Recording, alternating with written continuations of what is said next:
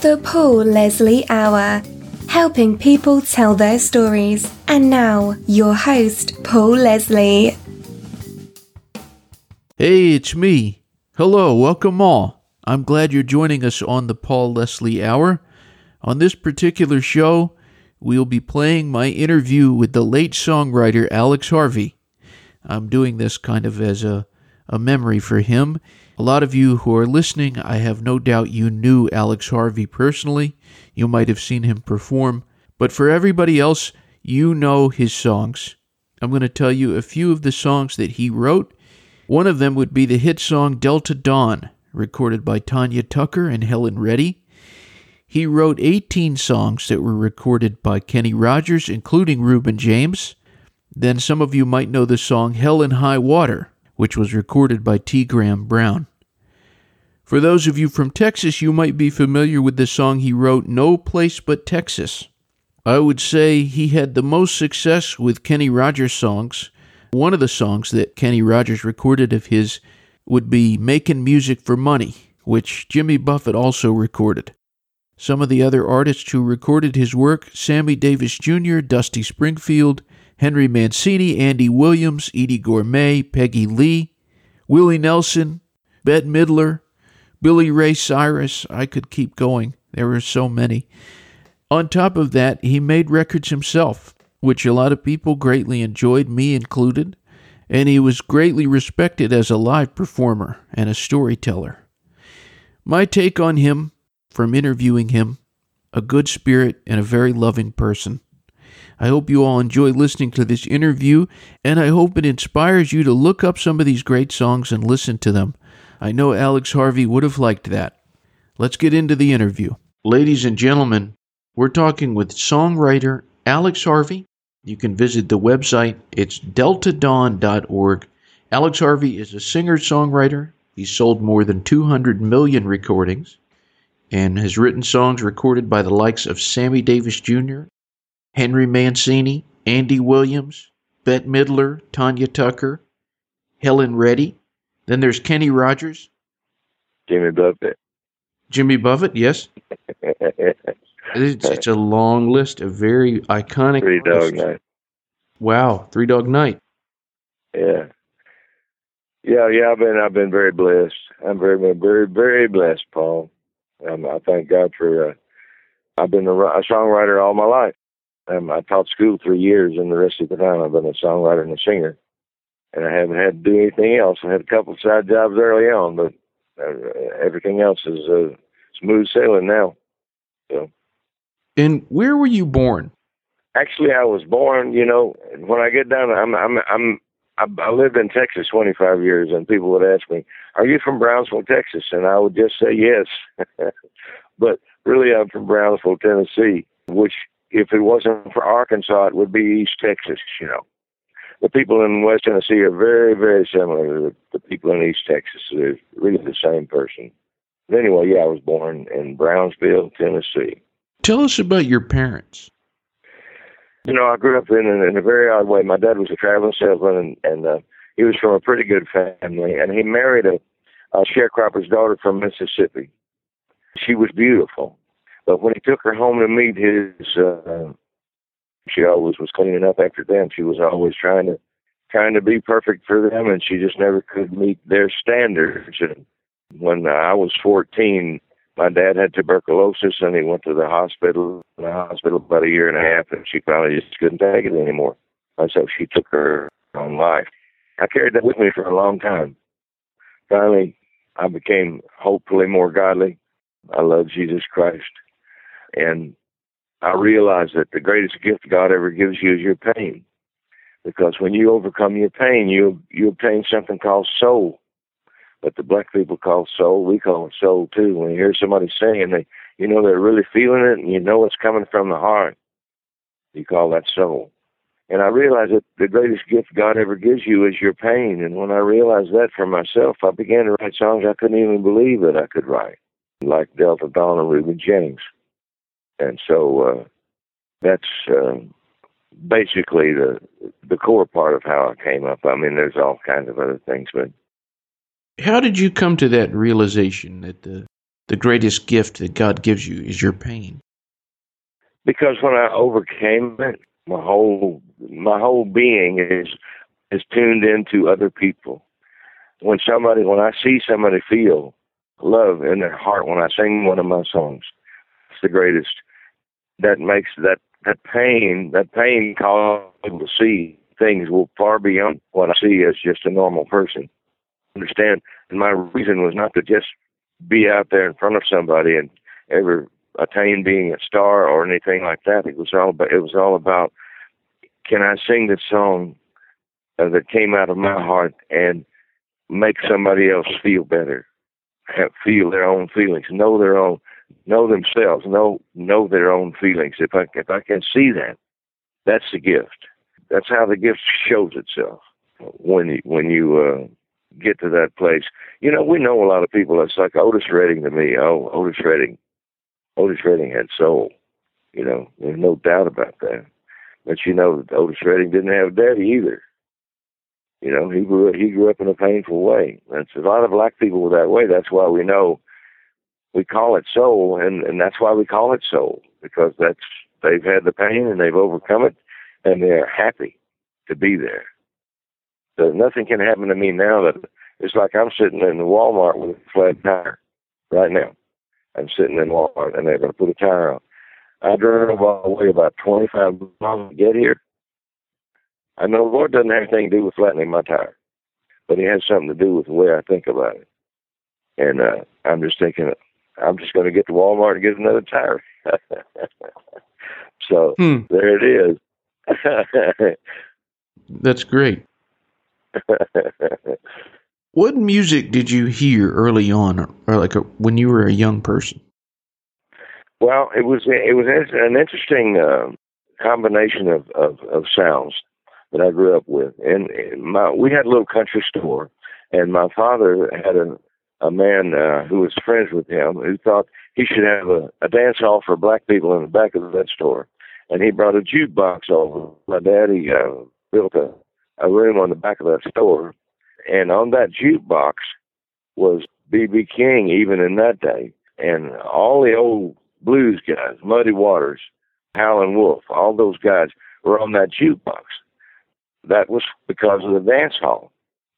And then my dad was a big band fan, so I knew all. I know all. I know every. I mean, I don't know every song, but I know a lot of the old standards.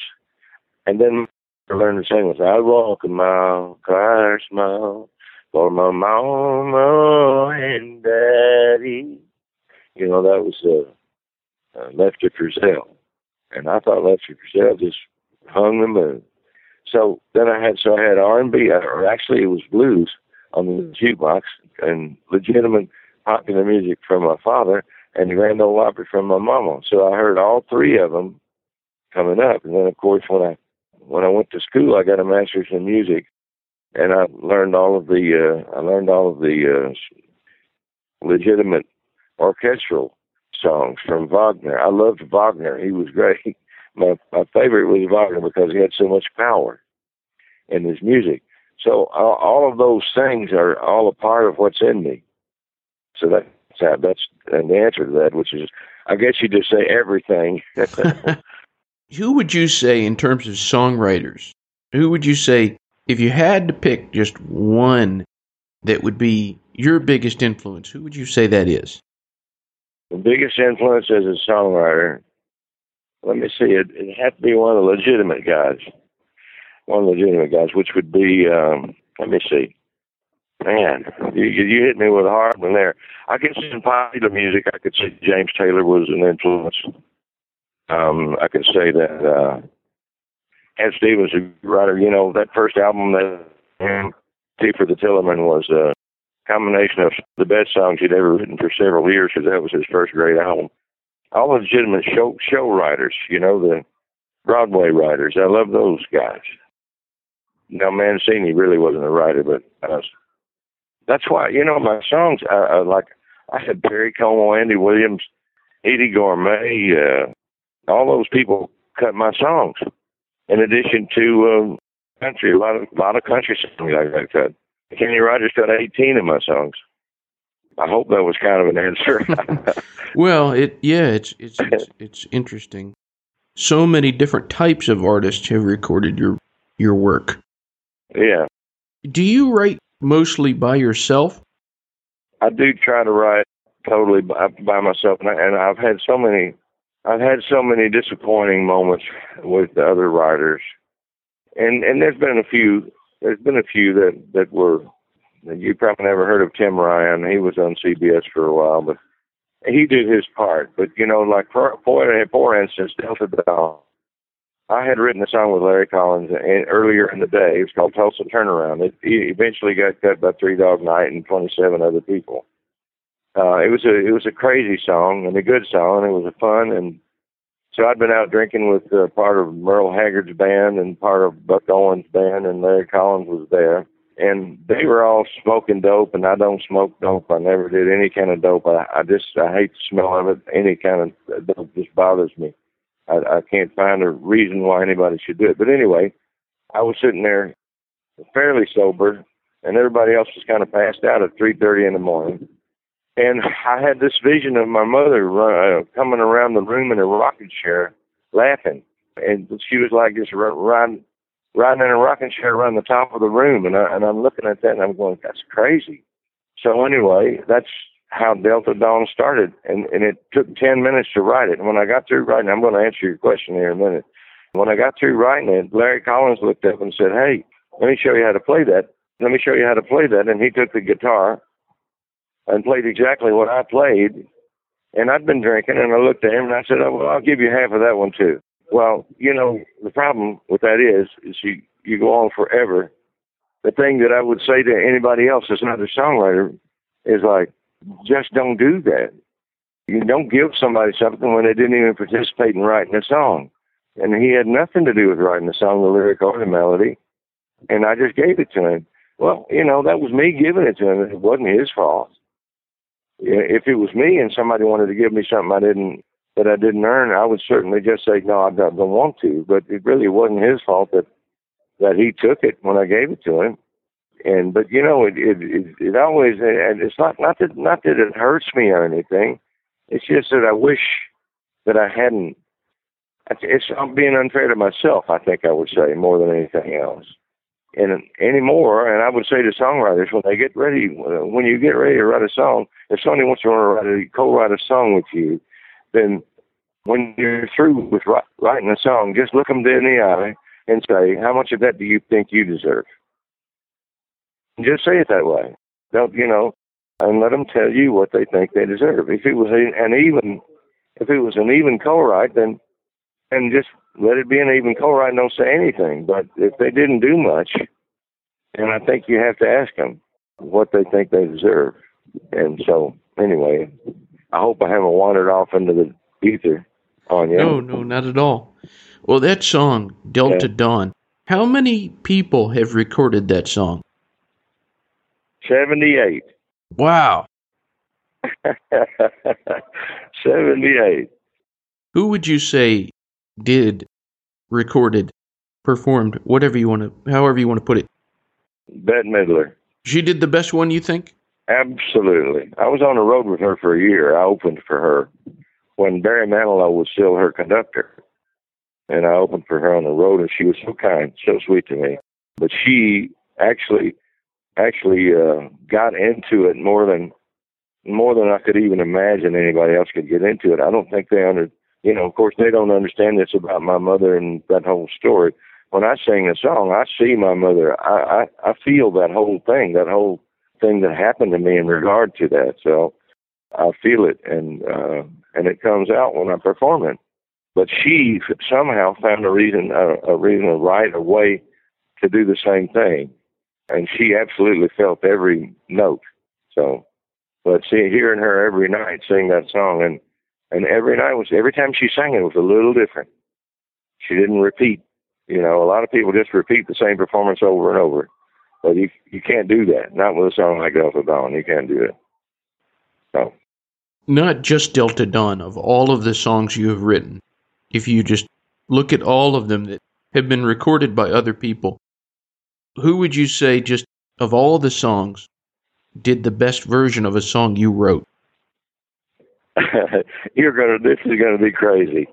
But there's. You remember an old, an old uh, legitimate singer, black man named uh, Arthur Prysock. Indeed, it's a name you don't hear very much, but yes, Arthur Prysock. Oh, he was so good, but yeah, I, I, I guess it, and and it, it never was a, a hit or anything, but spread your wings and let the wind just take you to the sky. I've tried so long to go to hold you down. Go ahead and fly. that was the name of the song. And he just did so good. I mean, I, you know, I'm appreciative of anybody that ever cut my songs. And Kenny Rogers, Kenny Rogers never messed one of my songs up. He cut 18 of my songs, and he never, every one of the songs that he ever recorded of mine is just the most brilliant performance. And you know, Reuben James came after right after uh, Ruby Don't Take Your Love to Town. It was the next single. Man, I was thinking because he did, he, he did so well on Ruby Don't Take Your Love to Town. That is one of the most unique records I've ever heard in my life. You painted up your lips and roll, girl, you're in there. You know that, and uh, it was so unique. And I thought Reuben James, he was going to record it. I'm saying, man, it's going to be tough. But you know, Kenny Rogers was another one. Really, he really cared what that song was about, and really tried to put his heart and mind into it. Well, tell us about the inspiration behind that song, Reuben James. The Reuben James. I grew up in a strange place in West Tennessee. It's strange to me at the time. Of course, it, looking back and comparing it to other people's lives, it does seem strange. I guess it must seem more strange to them than me because I was finding it was mostly black people my my dad when he was born, his mama didn't have any milk, and he had to go to next door to a black woman's house named May Julia, and she had just had a son named Jimmy Lee. And so Jimmy Lee nursed on one while my dad nursed on the other, and he kind of grew up thinking he was a twin to a black man. So all the people, a lot of people, most of the people that traded my dad's store were black. And there were three uh, men and black men in my life. When my dad got tuberculosis, my mama was weird and all that kind of stuff and there was a blacksmith shop that I went down to, and I would sit in the door of that blacksmith shop, and I would listen to these old black men sing songs and cut up and have fun, you know, putting horseshoes on the horses, and and I just still remember the smell of those coals. And so Reuben James is actually uh, is about a combination of the three of them. Was Walter D. Berry, Wesley Watkins, and Elbert D. Berry were the three men that really because when my mama died and I my aunt finally took me into this big house and was a totally different life. But my memory of, of that area, that time of my life was the fact that I could always go and find happiness at that blacksmith shop. And that's where Reuben James was actually born out of. So as you mentioned, Kenny Rogers recorded a dozen and a half of your songs. Yes, sir. What do you think it is about your work that he identifies so much with? well, you know, I think he actually uh, every song is a has um, is a painful song, almost that he recorded of mine. Lucy, which was later recorded actually by uh, several other people, and but they all had some kind of a little uh, painful twist to them. I think so. I think mainly it was it was that identification with the pain. Um, he had a kind of a painful uh, upbringing too. Uh, I think he had alcohol involved in his parents' life, and I never. I mean, I lived with him a year and a half. He produced my first album for Capitol. He got me on Capitol actually, and he produced my first album. Something you might find interesting too is uh, the first time I ever met Kenny Rogers. Um, I had written Reuben James, and I thought it would be good for him Nobody else had ever recorded any of my songs. I heard he was going to be on the Johnny Cash show, and so I went out to the Johnny Cash show and, and uh, wiggled my way onto the set and went back to his dressing room door, and I sat there. And he came by five times that day into his dressing room and out and never said a word. And I thought, well, maybe it's not going to happen, but I'll try again. So I went the next day. He went by twice, and then he looked at me, you, and what do you want? And I said, well, I just have a song I want to play you if I could, Mr. Rogers. And uh, he said, well, come on in here and play it. So I played Reuben James for him, and he sat there silent when I was done with the song. And uh, I was thinking, oh God, I've, I, I maybe messed up or something. I thought I was maybe I didn't sing it good. He said, I'm going to cut that next week. so I said, I, I, I mean, I couldn't even believe my ears. And he said, "What are you doing for the next three months?" And I said, "I don't know. Uh, whatever you want me to, Mr. Rogers." He said, "Well, I'm going to make a record with you. Can you come stay with me for three months in Los Angeles?" I said, "Yes, sir. I can." So anyway, that he produced my first my first album for Capitol. During that period of time, we'd sit at this fireplace and, and swap songs a lot and he learned all my songs. And so that I, eventually he cut 18 of my songs, and part of the reason is that be uh, needing one more song for an album, and and he would remember a song that that I had written, and he was so good about it because he would really learn. He would learn my songs. He wouldn't just he wouldn't just read read them and sing them. He he learned them, and and he would really get into it. If we you know we'd sit by the fireplace and he'd maybe he'd sing one of my songs to me uh, which I just, I mean, it just thrilled me. But anyway. Having spent so much time with him, would you say yeah. that Kenny Rogers, is he really a gruff guy? What is he really like? Kenny Rogers is probably one of the sweetest people I've ever met. He was so good, and uh, he was so good to me. And you know, he would go out on the road and leave me, just me and his wife and his two kids at home. And I did whatever. And you know, one time I built a barbecue pit in his backyard while he was gone, and he came back. You know, I'm not really a bricklayer, so it wasn't that great looking. And it wasn't long after that that he moved out, and I thought maybe the reason he moved out was because of that because of that barbecue pit. But anyway, uh, he always was fine to me. He was nice. He was, a sweetheart of a man.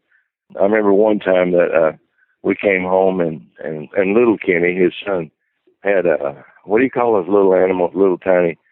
Oh no. Well, anyway, so it, it had died, and it was big. And, it was small enough to put in his uh, jacket pocket. So we got on his his uh, had a BSA motor, motorcycle, and rode to the pet store with that thing in his pocket.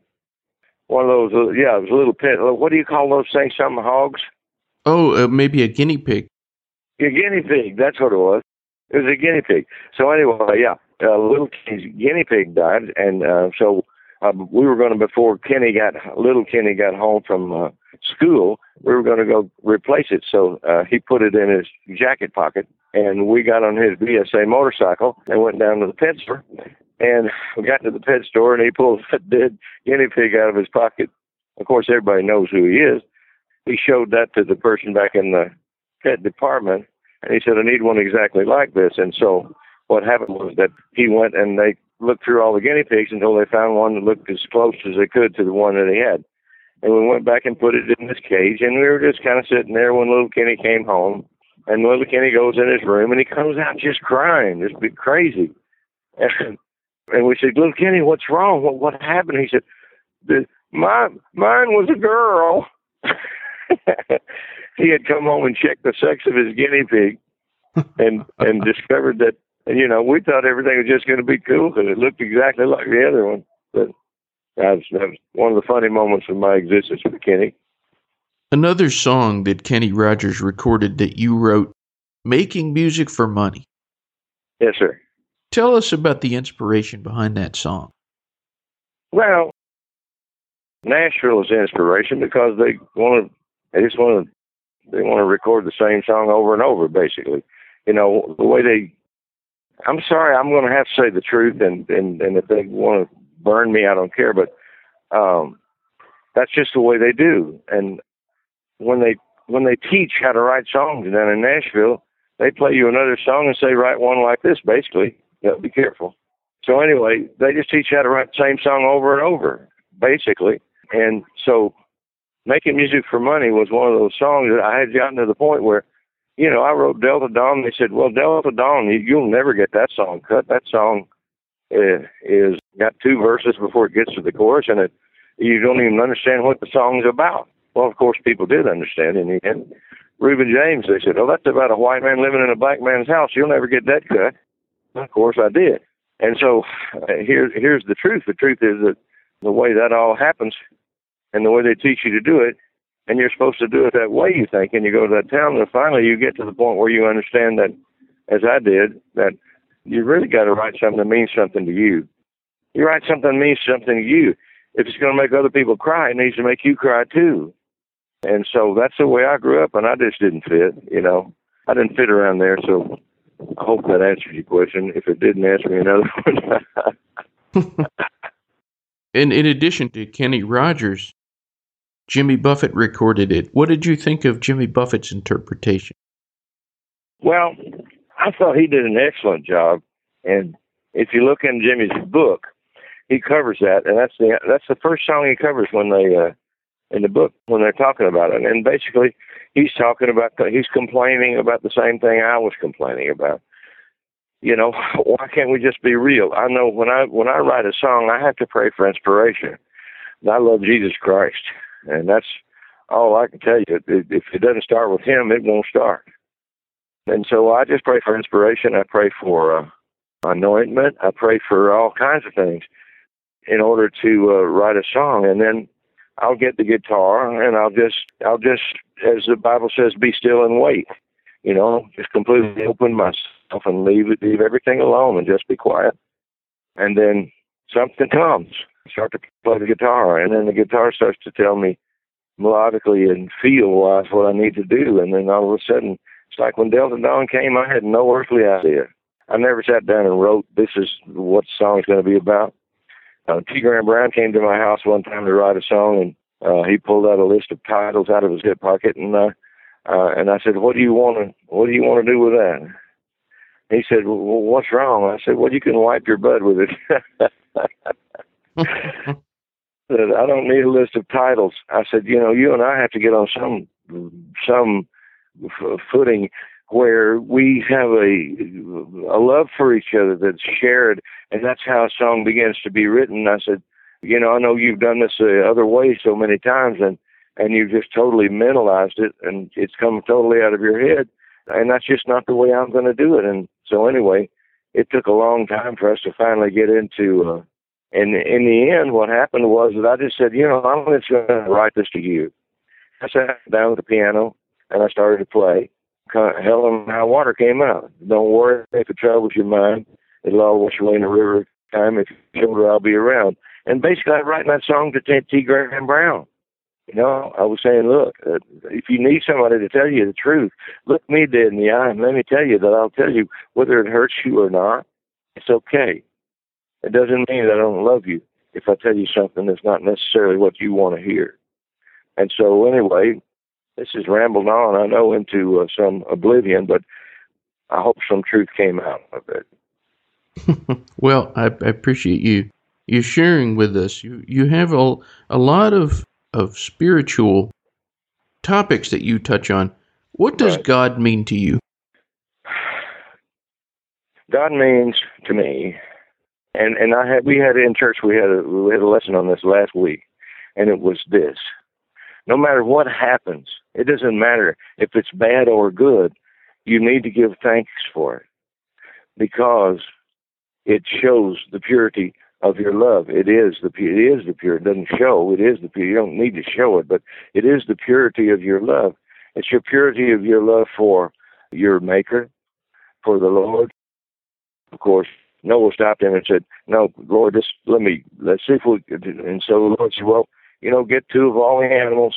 I carry a few people with me." And he said, "Well, I'm not sure." Um, and he said, "Well, can I just carry my kin, you know, my blood with me? And I need somebody to help me feed the animals and on the ark, and and and so the Lord finally let him do it. But if you read Genesis six, you'll see that in a pure form, and you'll see that the Lord Himself said, "I don't like what I've done here. I just don't like it." So the world is responsible for all that. The world has been made as our testing ground, and the world is for, is what causes all that stuff that makes us unhappy, that uh, that causes us pain. All that comes from the world. And so when the Lord says, hey, you just ignore it.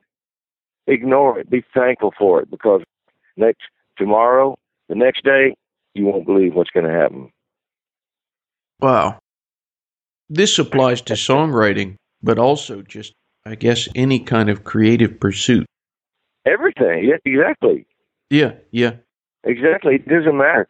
When you create something, if you don't have an anointment, I will guarantee you they cannot see it with their heart. And until you work of art with your heart, you haven't seen it at all. That's great. Thank you. Thank you. You're a great interviewer. You just ask a question, and I just ramble on for days and days. I was reading a little bit about this book that you wrote. Tell us about this book. Well, when I first went to Texas, this is interesting. I think it's interesting. When I first went to Texas, I had uh, I had come out of New York. I had just gotten on Capitol, and Kenny had gotten me on Capitol Records, and I had just been making the circuit.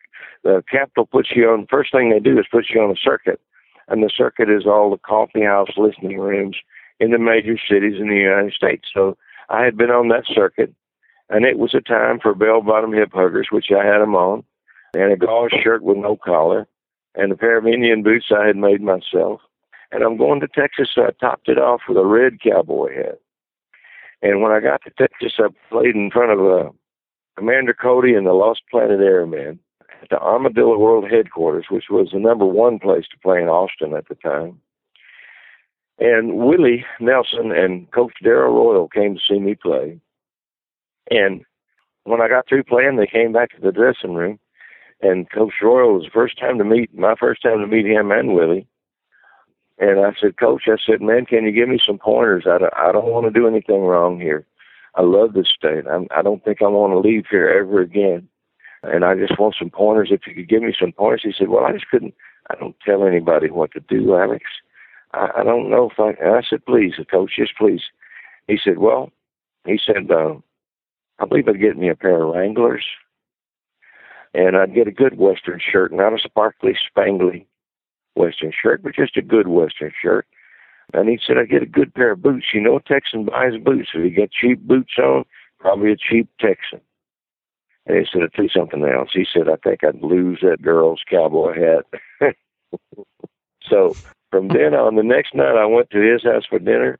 And you know what? I had bought a pair of Wranglers. I washed them 15 times. I looked exactly to the T uh, like what Coach Royal said I needed to look like.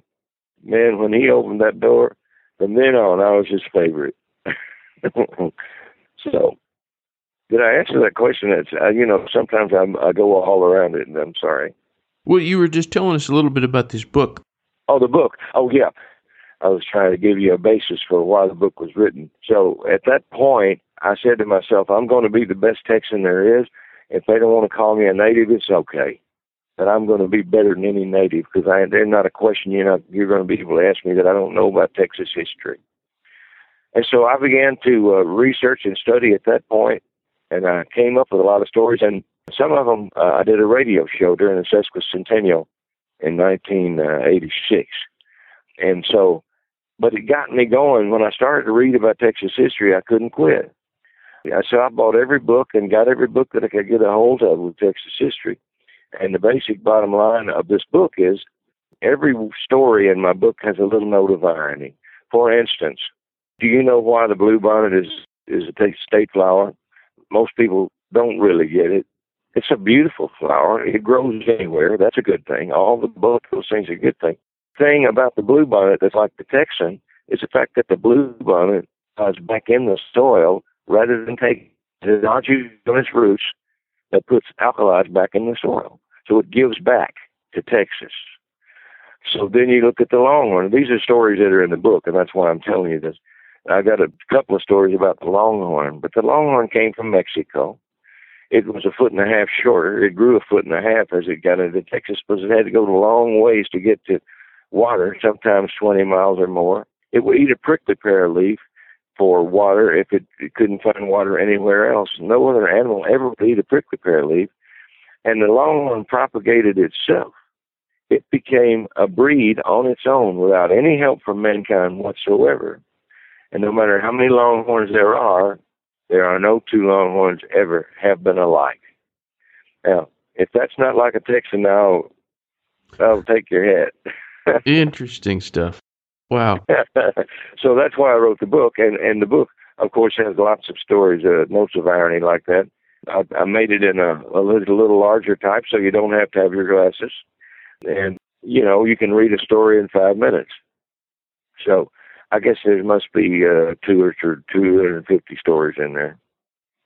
But if you really want somebody to just learn about Texas without having it hurt them so much, just give them that book, and they, uh, you know, when you get through, I mean, it covers like uh, every outlaw, every uh, lawman, famous people, Wyatt Earp, this and that, and you can be uh, pretty up on Texas history when you get through without having to go through a little small type uh, Texas history book.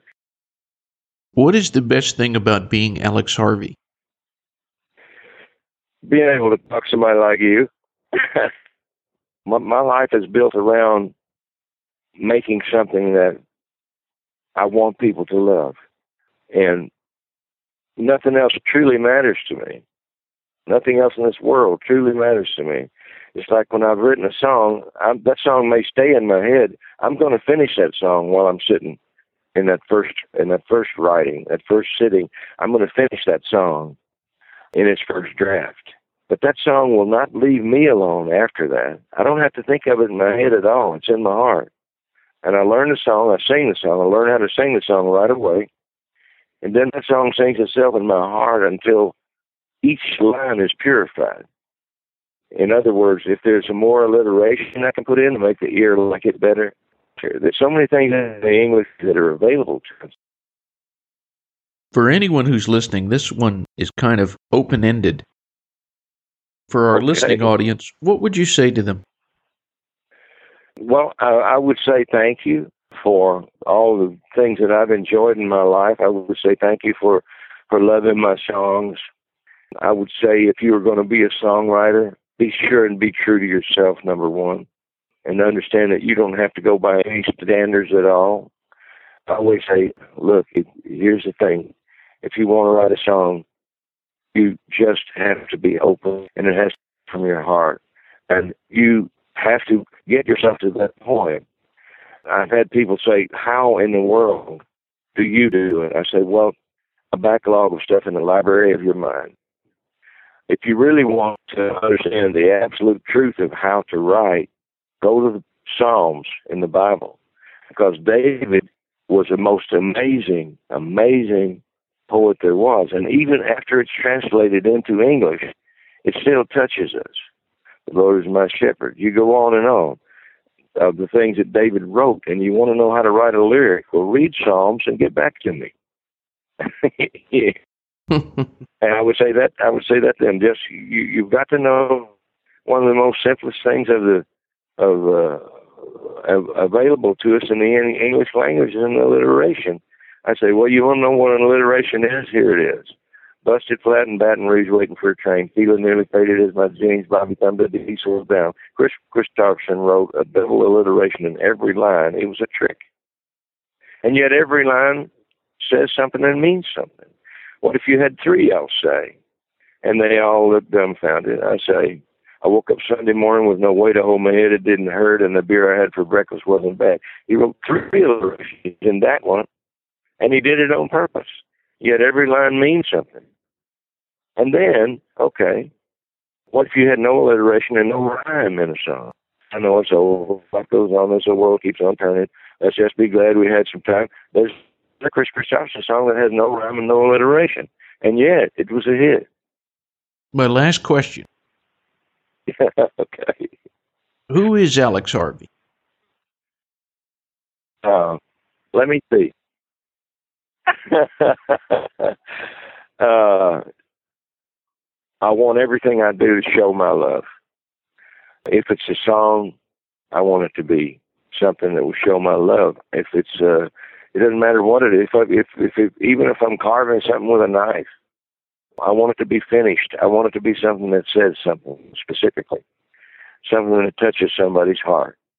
Because there's so many opportunities in the, in this world for for your heart not to be touched. We try to walk around people and don't even speak to them. It's like when I'm in the uh, in the YMCA, which I go to on a regular basis. If a guy comes and he's next to me and I don't know him and he's in a, in a locker next to me, most people will just sit there and not say anything. But that's God's way of saying, I'm putting this guy next to you, stick out your hand. and you stick a hand, I always do that. I believe those me. And I gave it, I love, I love, and I just want to, I love people. I've met more people that way that have been influential in my life and, and important to my life. Just by sticking out your hand. Yeah, that's it. That's it. You can't stick out your hand without loving your face and your heart, though. Hmm. They can see that. If, if, if people see that loving you, it's amazing how things change. You know, things you need that you didn't think you were going to get, they come to you. Just all sorts of good things happen. Anyone out there can visit the website for more information. It's deltadawn.org. Mr. Harvey, thank you very much for your time. You've been very sweet, Paul. I certainly thank you too. And I just wish all the people who hear this, I just I love them all, and I hope y'all, if you you write a hit song, I hope every one of you write a hit song because the greatest gift that God ever gave me was a song everybody knows the words to. Because when you sing it live and they all sing, it's like, oh, thank you, Jesus. That's great. Well, thank you very much again, and have a great day. All right, buddy. If hey, send me a copy if you, if you can. Certainly, give give all my heart to looking you up. Thanks, Paul. Great. All right. Bye. Bye bye. The boop bop deep bop a doodly keep bop doodly shop bop a ding a daka. Ooh no, I just get up like a ponton cook it to be a zilla baka tum pumpkin don con bon goodle on the goodle ba boodle bo. Goodbye.